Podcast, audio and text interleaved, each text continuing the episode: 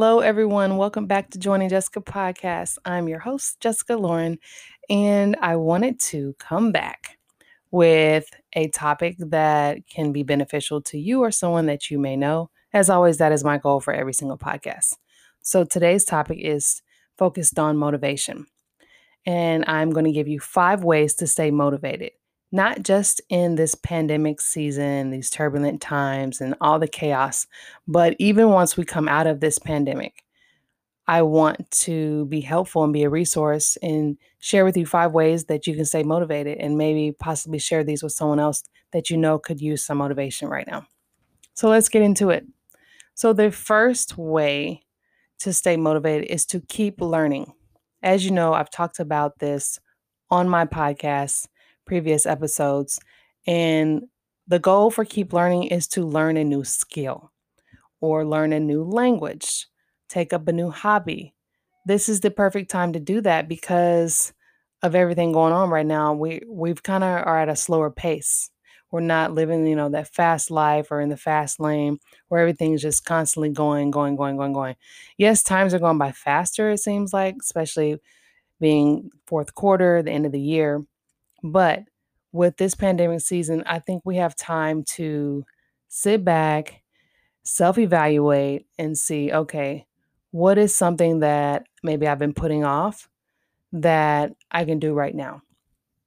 I want to keep learning. So, for example, for me, I'm planning to put off what I've been putting, do what I've been putting off, which is to learn Spanish.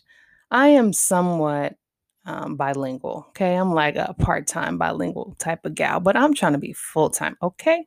So, what does that mean? I need to take a Spanish course, and I did find some online. So, that is my goal as far as keep learning. Also, there's so many books. I mean, I know a lot of people want to be rich. There's books on how to be rich. There's books on how to start a side hustle. There's books on how to start a podcast. There's so many books out there depending on what you want to learn.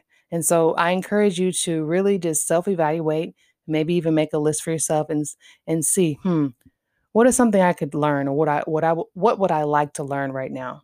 What's a new skill that I can add to my, you know, list of skills that I already have? So, keep learning.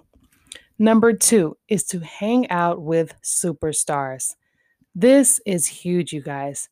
I've always heard the saying, you are who you hang around. And I really do believe that. So if you're hanging around negative people, you're going to be negative.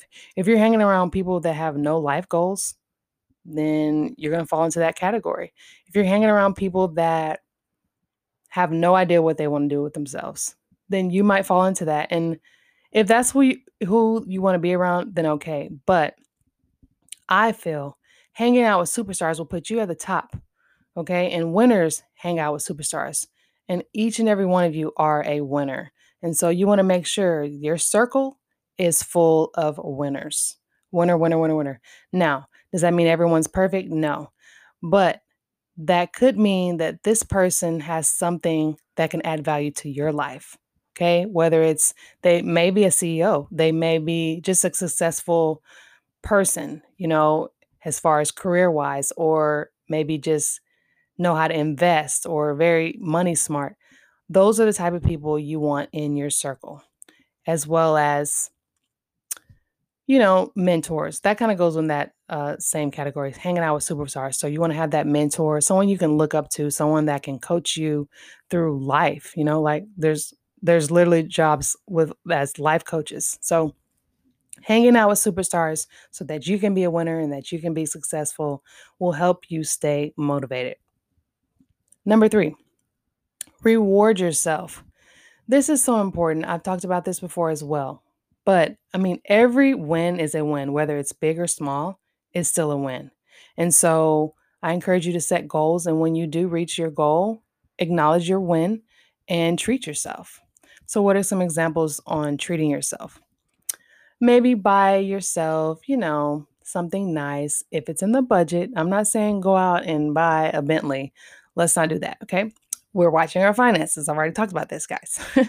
but reward yourself, even if it's like maybe you can buy yourself, I don't know, electronic device, or ladies, if you like, you know, purses, maybe a nice purse, not something that's going to break the bank, Or it can even be super cheap, like your favorite dessert.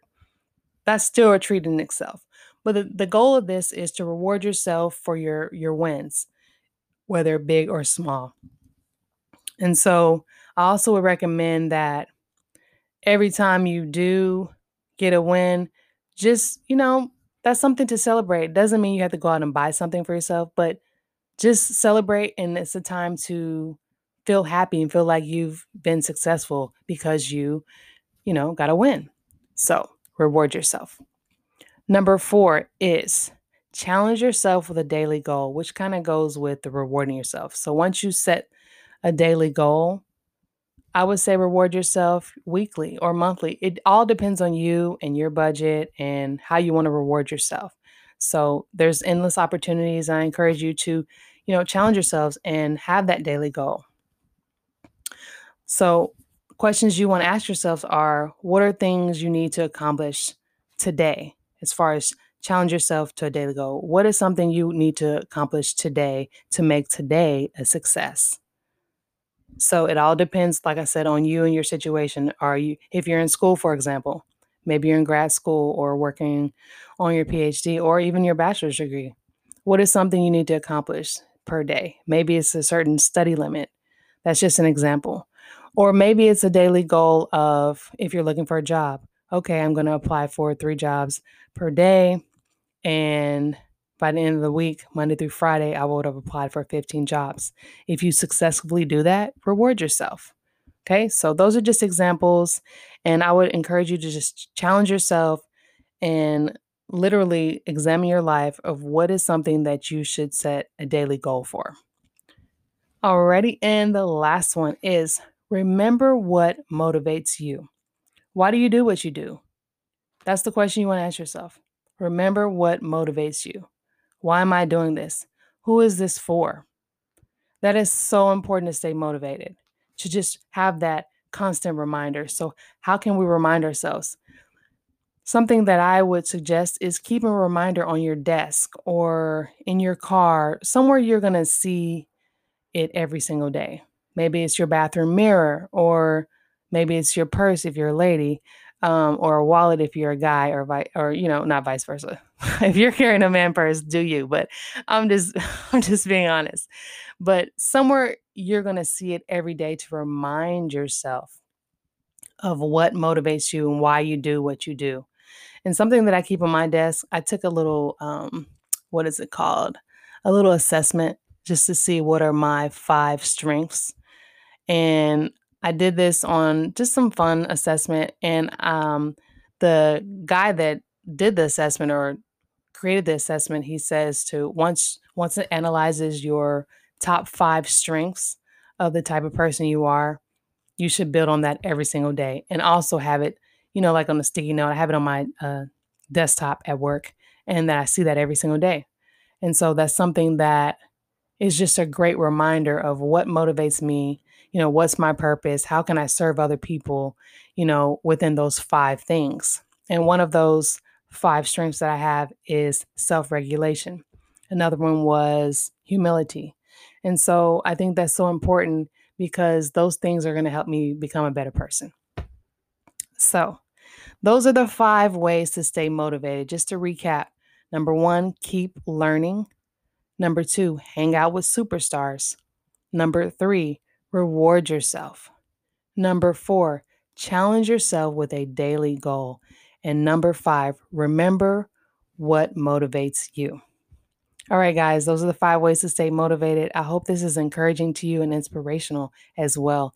If it is beneficial to you or someone you know you may know, please share that with them because I want to get this word out and I feel like we all could use some motivation right now. Thank you so much for tuning in to Joining Jessica podcast. I'll catch you on my next one.